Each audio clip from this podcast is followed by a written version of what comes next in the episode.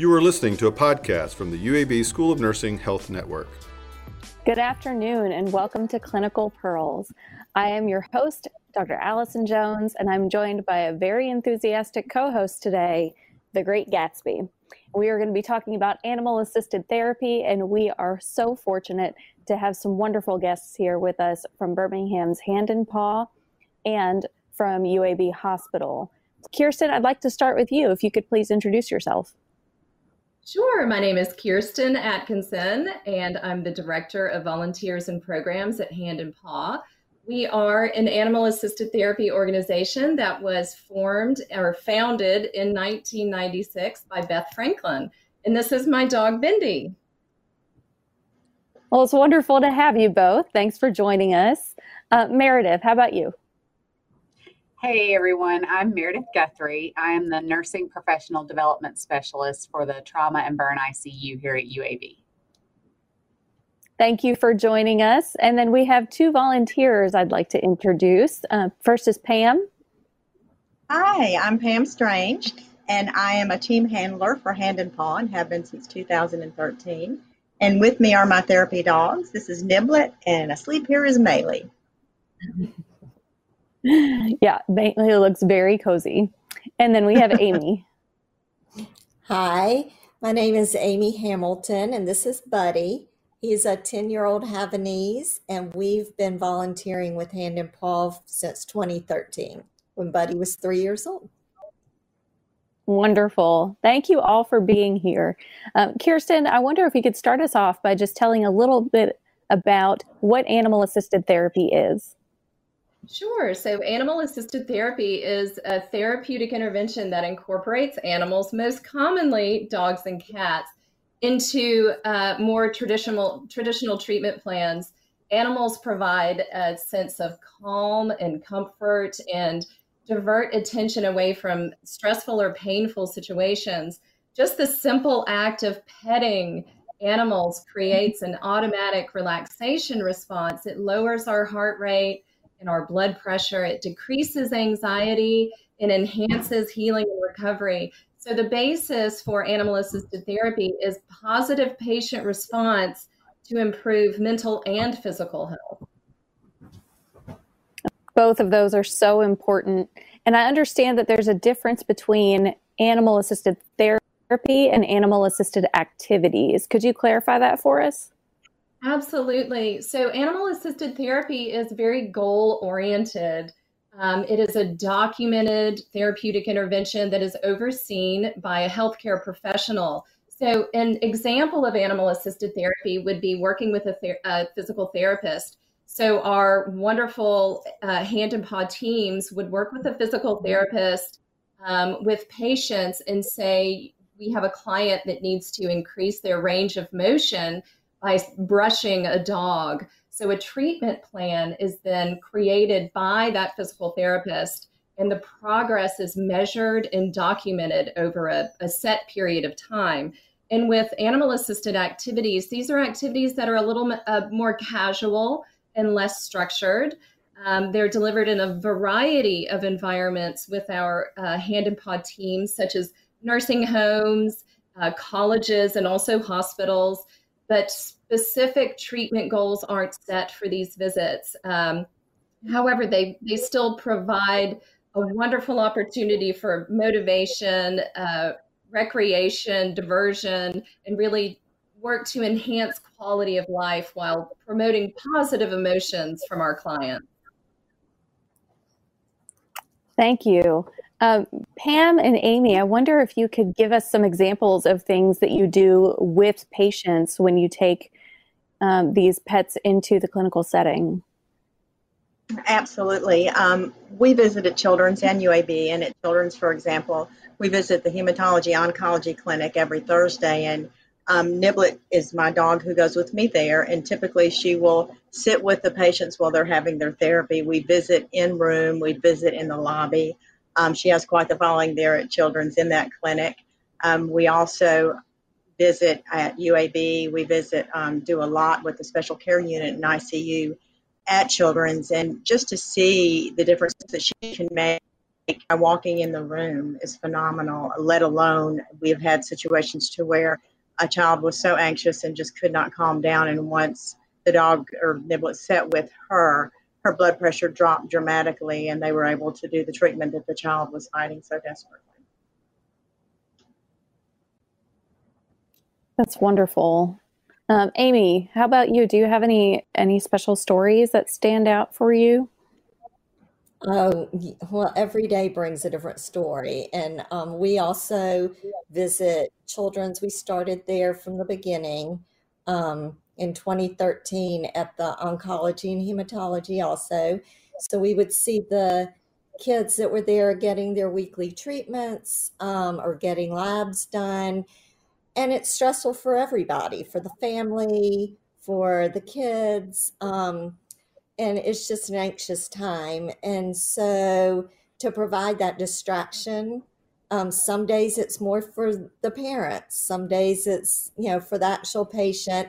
And a lot of times it's for the staff um, because they need it too. They need a little loving from these fur babies to uh, deal with what they handle every day. Um, so, um, one particular day, there was a young man that we were visiting out in the lobby um, while he was waiting to be called back. And he happened to be a patient that had Down syndrome and was being treated um, for cancer at the time. And um, this was at Children's, but he was a teen, so he was physically large and he would get very, very anxious about having his port accessed um, and in the past, they had always had to restrain him. It would take several of the staff to do it, and, plus his parents. Um, and it, it was just a very upsetting ordeal for everyone, for the staff, the parents, but it had to be done. And on this particular day, we went to the back to his exam room with him, and um, he loved Buddy from visiting in the lobby, and so um, I sat with him on the table right next to him, put Buddy between us, and he held Buddy's paw. And it just calmed this young man down enough to where he could be accessed um, without restraints. He he stayed calm, um, and they were able for the first time to perform that procedure in a calm manner which was a win for everyone, for the parents, for the staff. So they eventually changed his regular clinic day to be the day that Buddy was there, which at that time it was every Monday.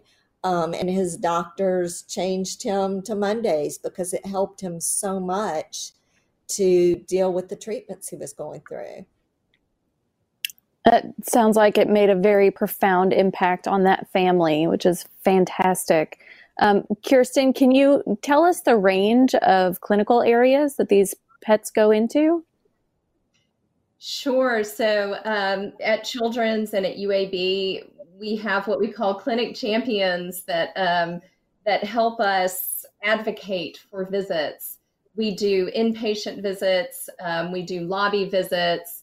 Um, oftentimes, we have special requests from the nursing staff to visit with um, specific patients, and um, we've done inpatient hospice visits as well. So as long as we have um, someone in that clinical site that will sort of lead the visit, then um, we generally are able to find a team that can visit with them. So um, we also visit with schools and do literacy support. So it's not just in hospitals um, and also nursing homes, which is a wonderful place to visit um, for when you have more isolated individuals that um, are no longer able to be around their animals, say like they would at home.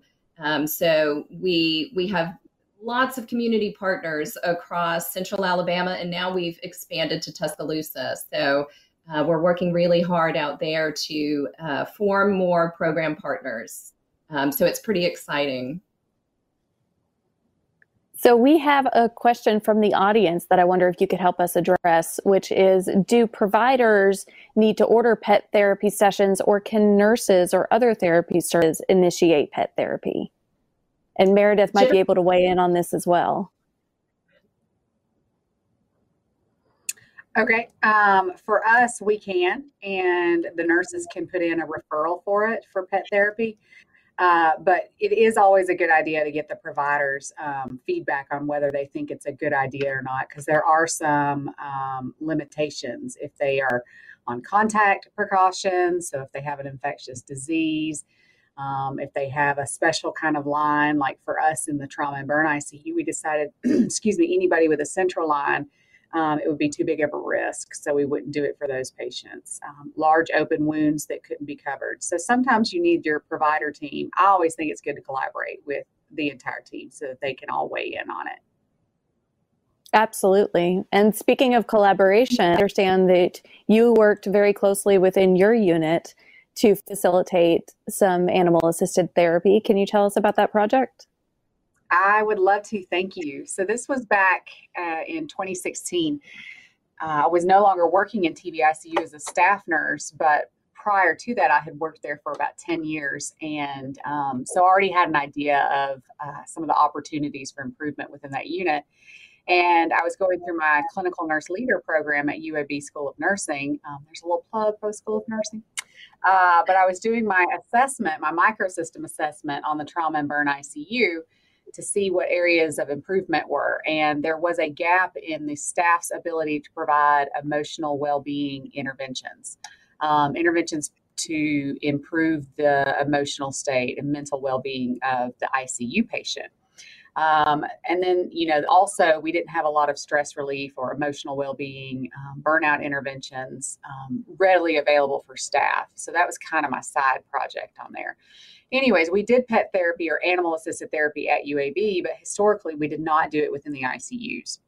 Uh, there wasn't policy that supported this or evidence that supported that it was a danger to the patients. I think it was just sort of a um, just a so and so says no, so we don't do it with no real evidence backing it. So I worked with our medical director at the time and the nursing leadership, along with guest services, uh, to create a process for us to do animal assisted therapy within the ICUs. Um, did some training with the staff because it's not that complex of an intervention. You just have to ensure that you've got the right patient selected, um, that it'll be safe for the patient, and you need to have somebody on the unit that is trained to walk around with the volunteer, which really just means is everybody safe? Is this patient safe? Or are the volunteers safe as well? Um, so I worked with the nursing staff on the unit, the provider staff, and guest services, and came up with a process. And uh, educated the staff. I did um, a pre-survey on the staff's. Uh, it was the Maslach burnout inter, um, survey to see their level of burnout according to that um, that tool.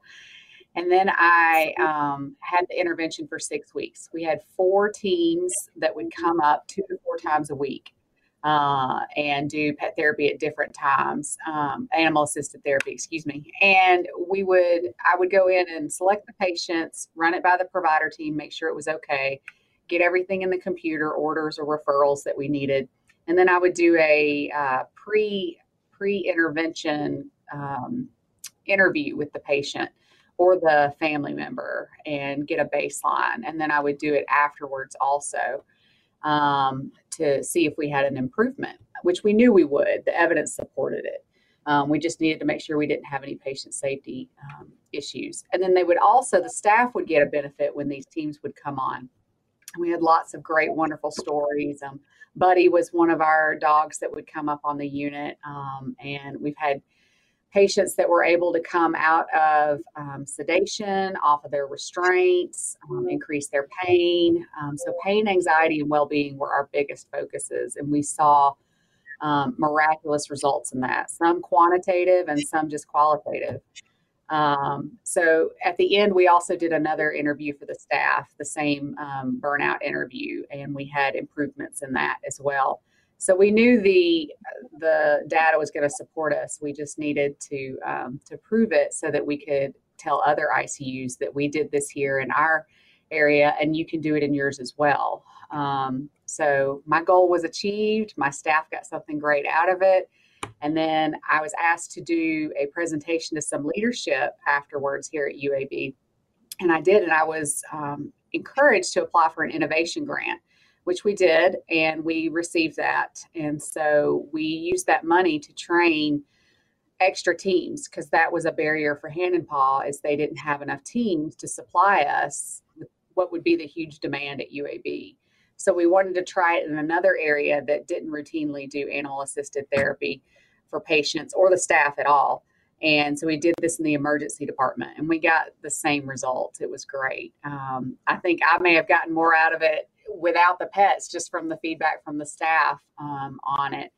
So it's been pretty incredible. I think uh, TBICU won an award recently from Hand and Paw. Um, and now I'm back here at, at TBICU, so we're re implementing the program. It looks a little different right now because it has to be done virtually. And today will be our first day to have virtual pet therapy with Sparto. Uh, he's a German Shepherd, and his handler, his name is John. And I'll be wheeling around our. There they are. I'll be wheeling them around on our big computer on wheels. Uh, we did a trial run yesterday, and just from the few staff that got to see them on the trial run, because they weren't big believers in virtual therapy, um, they got they got some of the same type of release. Um, so I'm pretty excited to see that happen today. That is fantastic. And tell you that, you know, as a former ER trauma nurse, my shifts would have been much more delightful with some animal assisted therapy for sure. And I think you just touched on um, our audience question, but so to confirm, you are able to do some virtual animal assisted therapy with COVID precautions in place. Is that right? Yes. Yes, actually, I saw something on a social media platform with Pam and Maylee and Niblet doing some, and I thought, oh my goodness, we've got to get this. I mean, I think it's no secret that our healthcare providers are stretched right mm-hmm. now um, and under a lot more stress than normal. We have new nurses that just graduated this summer that are out here working in one of what I've seen is the most stressful environment on a civilian side um, in my entire career. So, um, yes, we figured out a way to do it. I think it might even be easier than actual um, animal assisted therapy. And so, hopefully, this will get the word out. And so, more of our nurses can have this right now because we need it now more than ever. Uh, we have another question from the audience. Um, and Pam, maybe you could answer this for us. Do you have hypoallergenic pets for those with allergies? Um, we do not. I don't think, and Kirsten, you can you can jump in on this one as well. It has not been something that we are selective as far as a dog can't. We don't have that kind of dog in our program just for that purpose. We do have a lot of golden doodles and poodles that are your hypoallergenic breeds, but as far as special requests, has not been done to my knowledge. Who knows in the future? Kirsten, anything to add to that? Well, I think um, one thing that we do ask our teams to do, we we have a very rigorous uh, preparation process for visiting in person. So um, our therapy teams groom their animals just amazingly before they go on a visit. So they are sparkling clean um, so a lot of that maybe dander or hair isn't present um, that may be in um, a dog that maybe isn't as um, taken care of, I guess, as as our dogs. But we do require them to be bathed, their ears cleaned, their na- nails trimmed, everything 24 hours in advance of a visit. And I believe that really cuts down on the amount of dander um, that would be present at a visit to cause that allergic response. Of course, if you have someone that is you know, extremely allergic, we're not able to visit. Um, but hypoallergenic has not been a requirement up to this point. We just have very uh, rigorous standards for visiting. So that includes this infection control. So, do the pets need to be a certain age before you can use them as therapy animals? Yes, we do have some prerequisites. Um, we do ask that they be 18 months or older, and this just allows um, us to work with a dog who's matured a little bit. Some breeds, there's a longer period of puppyhood, uh, so we say. So it's a little bit easier when you have a dog that's 18 months or older. We do ask that Um, they live with the owner for at least six months. So you start forming a bond um, as a team. And we also ask that you do group obedience. Um, and group obedience is important because you're, you may be visiting in a group, first of all, um, but it's also a great time to start bonding as uh, teammates. So we want you to um, have all of the basics down before you come and uh, learn how to be an animal assisted therapy team. So getting those prerequisites out of the way is always a great idea. And then we do a screening to make sure that your animal is suitable for animal assisted therapy because we're really looking for these dynamic dogs that um, are just irresistible and seek attention when you go out in public and aren't shy. Um, I think that's a great example that that uh, the dog in the photo has lots of hands on and lots of petting, and that's what happens. Um, so dogs that aren't going to shy away from that sort of attention, um, and also be able to go into different environments, uh, schools or hospitals. Um, some hospital lobbies and hallways, there's lots of noises and distractions. So we want dogs that um, aren't going to react to that. And we have cats. Um, that's Phantom. And um, Phantom is just extraordinary. Again, looking for this magic temperament that um, is able to go into sort of any situation um, and just be calm and cool and collected and uh, love to be petted. And that's that's just the magic of um, an animal assisted therapy dog um, and the handler as well. You know we love uh, wonderful people that can just go into an unknown situation and make everyone feel comfortable. Um, so you really have the person side of that leash too um, that really loves people and is able to uh, visit with people that maybe are having a little bit of a hard time um, and certainly Pam and Amy can speak to that experience. Um, but you know, you don't know what you're dealing with sometimes when you're walking into um, a hospital room, and um, you certainly have to be prepared for sort of any situation. So the handler too has to really be phenomenal as well. We ask that it be a well-rounded team. Well, that makes sense. Um, can you or maybe Amy can give us some um, some history on how you got involved with Hand and Paw and what kind of training you and Buddy went through before you could actually enter um, enter into some of these settings. Absolutely. Um, we first found out about Hand and Paw. My husband and I um, heard about it when we were on the sidelines of one of our son's soccer games when he was oh, he's in college now, but this was back when he was about six years old. And one of the teammates um, had a little brother that was on the sidelines with us and started telling us about he had um, had an experience of going through cancer treatment at Children's here in Birmingham. And at the time, I think this little boy was about four or five. And he started telling us about these amazing dogs that would be there and helped him through. And when he would have a procedure, um, that when he'd go into the operating room, there'd be a dog there with him on the table. And when he'd wake up, the dog was still there. He thought the dog was through the whole surgery with them. They didn't, he didn't know they brought him back in in recovery, but it really helped to calm him down and not be as anxious about what he was going through. And we later talked to his parents, and they raved about how much it helped their son and the whole family deal with um, what they were having to go through at that time, just knowing that their son was okay and calmed down by this pet. And so we said at that time, if we ever got a dog, we wanted to check into it. So a couple years later, we did adopt Buddy, and it just so happened that he was a wonderful candidate for um, animal assisted therapy. Just his temperament was right, and um, we took him to basic obedience and went through that process. I think at the time, this was several years ago, Hand and Paw's process was a little bit longer. It took us many months at that time to go through the screening and the workshops. Um, but just to prepare us to know what to expect and how to handle different different situations, um, and to help know that Buddy was okay in different situations. Um, and different things he might encounter in different environments.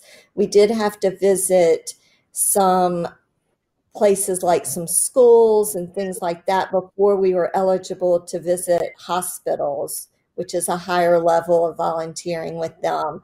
So when we decided we were interested in going to UAB and children's, we also had to go through their volunteer process of being interviewed and um, badged through their volunteer program, in addition to being approved by Hand and Paw. So um, it was a big commitment, but it is worth every minute of it. And we've never had a day where we left one of our volunteer situations and didn't feel like it was worth every second of what we do to prepare each time we visit. Um, we get so much out of it. Yeah, it certainly sounds that way. Um, Pam, I wonder if you might be able to share one of the most impactful moments that you remember in visiting with a patient or with a client. Wow. There's so, you know, and I can think about it and I can get really emotional just trying to pick one out because every everyone is so special and we've been blessed to be able to make a difference in some people's lives, and they definitely made a difference in ours. I guess one of the most, um, if I go back, and this was actually in the trauma unit at UAB with Maylee, and we were asked to visit a young man who we were warned was nonverbal, that he was autistic. Um, but they wanted to see how he would react to Maylee when we walked into the room. And um, lo and behold, he had a pug shirt on. So that kind of let us know that things were going to be okay. And um, he didn't have much to say. He looked at her, and, and Maylee, I don't know if you can hear now, but she's known for she's very verbal and she hums and she talks to people. And right now she's asleep and she's snoring. And we had gone in the room, and we had four or five of the staff members in there because they were very anxious to see how um, this gentleman was going to respond to her. And Maylee started as he started to pet, and they helped him pet her. And as he started to pet, Maylee started to hum, which is something she does and she's known for. And after about five minutes, he started to hum with her in unison with her. And I can tell you there wasn't a dry eye in the room. Um, it just, you know, animals have such a way of communicating that we as humans don't um, through a touch and just through their sound. And I think about that so often because we do visit a lot of nonverbal patients and to see the bridge that forms between the dog and the patient and the patient's family is just um, surreal. Surreal. It's it gets me a little bit emotional to think about it as well, I, both from the family aspect and the caregiving aspect. Thank you for sharing that. Um, and Meredith, you mentioned earlier about how this impacted the staff and I wondered, do you have a specific instance that comes to mind? I do. Um, and this is sort of the one that just comes every time because it was so clear that this is the right thing to do and we've got to do this more.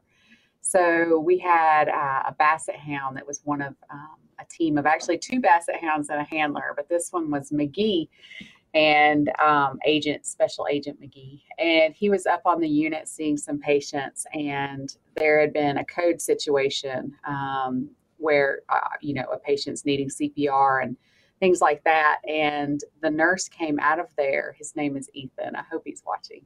And he came out of there and was able mcgee was standing right there and he was able to go to mcgee and um, they had their time together and he came up to me afterwards and said how he had never had a situation where he comes out of a situation like that and is able to deal with his feelings in that moment and transition back to providing care to the other patients. Um, because, uh, you know, those of us that are healthcare workers, we know that we have to go from an incredibly emotional situation back to having a smiling face for somebody else, or, you know, we have to really flux a lot.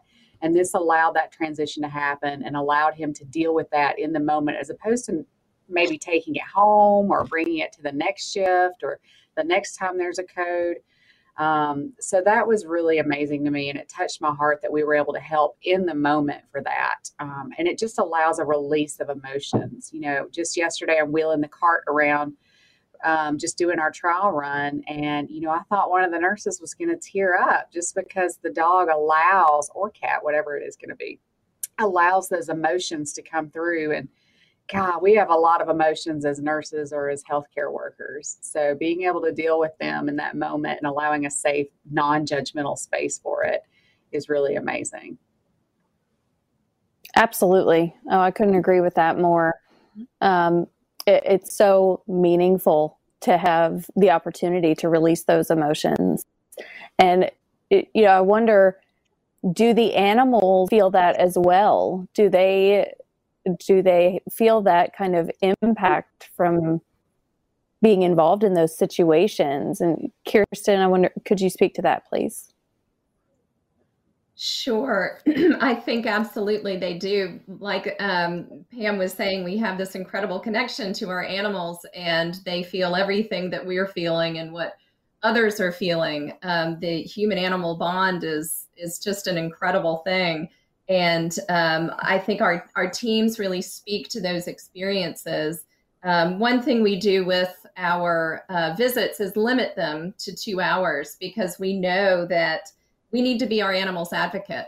And if we're putting too much stress on them, um, they really, you know, that really takes away from what they're doing. So um, we also make sure that we're protecting them a little bit because we don't want them to um, absorb all of this as well, just as you do.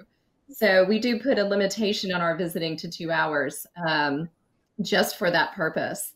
Um, but you, you know, we hear these stories all the time from our teams and these incredible experiences.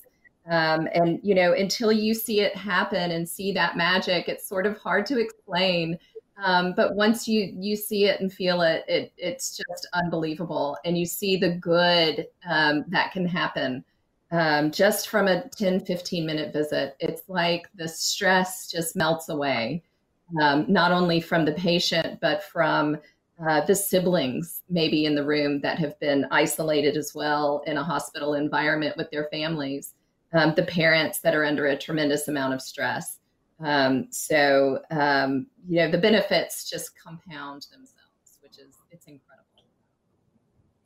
Are there some resources that you can provide for our audience if people are interested in either um, becoming part of a team or engaging with hand and paw or anything that you might find helpful? Absolutely. We have a wonderful website, um, www handandpaw.org.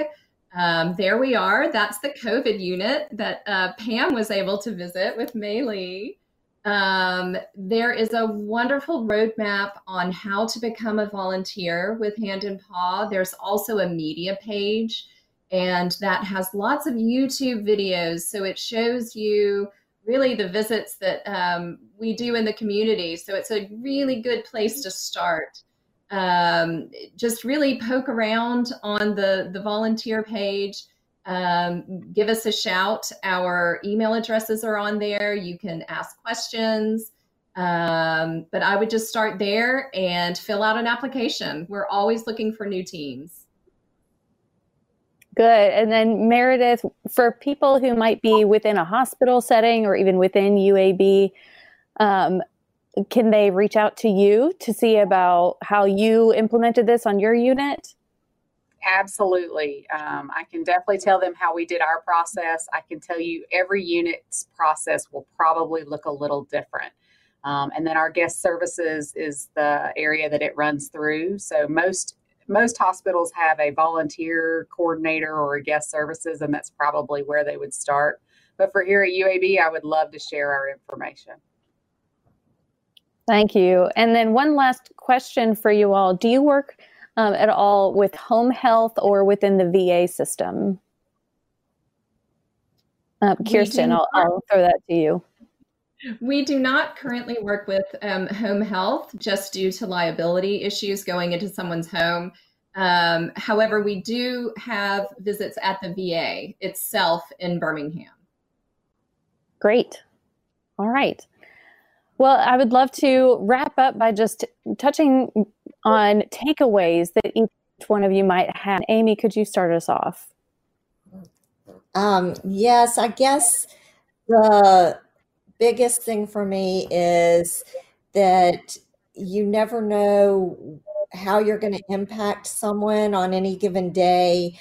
Um, and sometimes the most moving experiences come in the unexpected.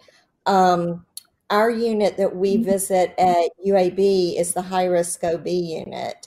And a lot of people would think, oh, it's, you know, pregnancy, the women are on bed rest. Um, you know, it, how much impact can you have there? But at UAB, that unit is one of the higher levels, and there's only a certain number of those in the whole country, which means that the women that come to the one at UAB come from all over because they need a certain level of care. And um, so a lot of them are from out of state or, you know, different parts of Alabama and they're away from their families, they're away from their other children while they're here. And many are um, here for months, months at a time until they deliver. So, um, so we visit those women who may be missing their families, their pets. Um, their loved ones can only come maybe on the weekends to see them. So their weeks and days get very long. And seeing Buddy come in and give them some love helps them get through a day, a week, a month. They look forward to seeing him, they get to know him. Um, and I guess one of the most impactful experiences on that unit would be one day we went into a woman's room and she unfortunately had given birth that morning to a stillborn child.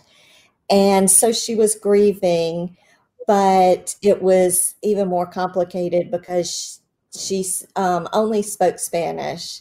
And so there was a huge language barrier between the staff and, and us with our visit and we went in and she sat with Buddy, even though we couldn't verbally communicate with her very well because of um, the language. But she just sat in the rocking chair and rocked Buddy for about 15 minutes and was able to get some comfort from this little baby um, after losing her child. And that helped her start to grieve and work through some things and gave her some comfort at that moment. And and I guess that was eye-opening to me that even at a place where you don't see as much trauma on that unit, um, things usually hopefully end up in a happy scenario that Buddy could make such a difference on that day with that woman. And it just meant a, a lot to everyone that was involved. Absolutely. Oh, what a touching story. Thank you for sharing that. Um, Pam, what would your takeaway be? I think that my takeaway is that um, we're exposed to a lot of different emotions through pet therapy. I think that we someone asked me not too long ago about why I did this and why I gave so much of my life as a volunteer to Hand and Paw. And I guess my takeaway would be for everyone is we just want to make it better. If it's for a second, for five minutes, for an hour, for just to walk in the room and see a smile, if we've made it better, then we've done exactly what we set out to do. Sure. Well, you've definitely made my day better by bringing all of your friends on here. um, Meredith, what's your takeaway? My key takeaway is this is doable. Um, once you get the process laid out, it's not that hard to implement. The hardest part is, you know, the time that it's going to take for you to walk away from your desk and walk around that unit, but it is worth it more than probably anything else on my job because like Pam said and like Amy said, you never know who you're going to impact. And the goal is to make it better, no matter how long it is. And there has never been a time that I feel that this has not made it better. So it's worth it. Let's do it. Thank you. and Kirsten, your takeaway. My takeaway is, you know, at the heart of our mission, we are a human services organization, and heading into this next year, we have the opportunity to really help a lot of people. Um, there is a large community out there that uh, needs us, and as soon as we can train more teams and and get back out there safely, we will do it. So um, hop on our website, have a look at the prerequisites, um, and really see if you have what it takes to to be a hand and paw therapy team and spread that love and comfort. It is absolutely essential at this point. Um, and our teams, you'll just hear the stories over and over about how impactful um, their volunteering is. And it's just one of the most wonderful organizations to work for. Um, and I'm so proud of what our volunteers do every day.